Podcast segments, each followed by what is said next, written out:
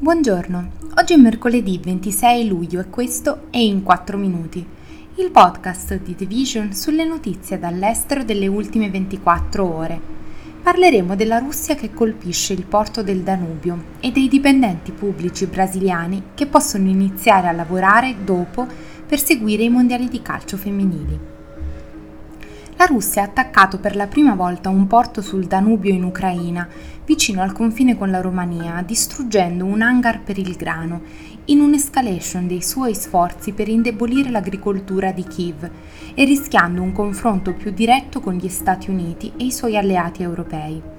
L'assalto al porto della città di Reni, dall'altra parte del fiume rispetto alla Romania, membro della Nato, ha preso di mira le rotte alternative di Kiev per l'esportazione del grano verso i mercati mondiali, giorni dopo che Mosca ha interrotto l'accordo che aveva permesso all'Ucraina di spedire il suo grano attraverso il Mar Nero.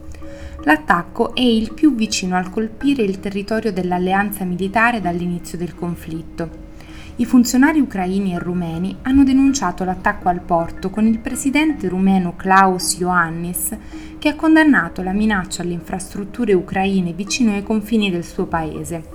Su Twitter ha dichiarato che la recente escalation pone seri rischi per la sicurezza nella regione, oltre a colpire le spedizioni di grano ucraine e la sicurezza alimentare globale. Da quando il Cremlino si è ritirato dall'iniziativa per il grano del Mar Nero la scorsa settimana, le sue forze hanno lanciato una raffica di attacchi quasi ogni notte contro la città di Odessa e il suo porto sul Mar Nero, distruggendo le scorte di grano e le infrastrutture. Questi attacchi, insieme all'avvertimento di Mosca che avrebbe considerato qualsiasi nave che si fosse avvicinata ai porti ucraini del bacino come un potenziale carico militare, hanno reso le rotte alternative per i cereali dell'Ucraina ancora più vitali. Ci sono scale di priorità diverse per ciascuno di noi. Quando il Brasile ha battuto Panama per 4-0 nella Coppa del Mondo femminile in Australia, è stato acclamato da oltre 11 milioni di tifosi davanti agli schermi televisivi di casa.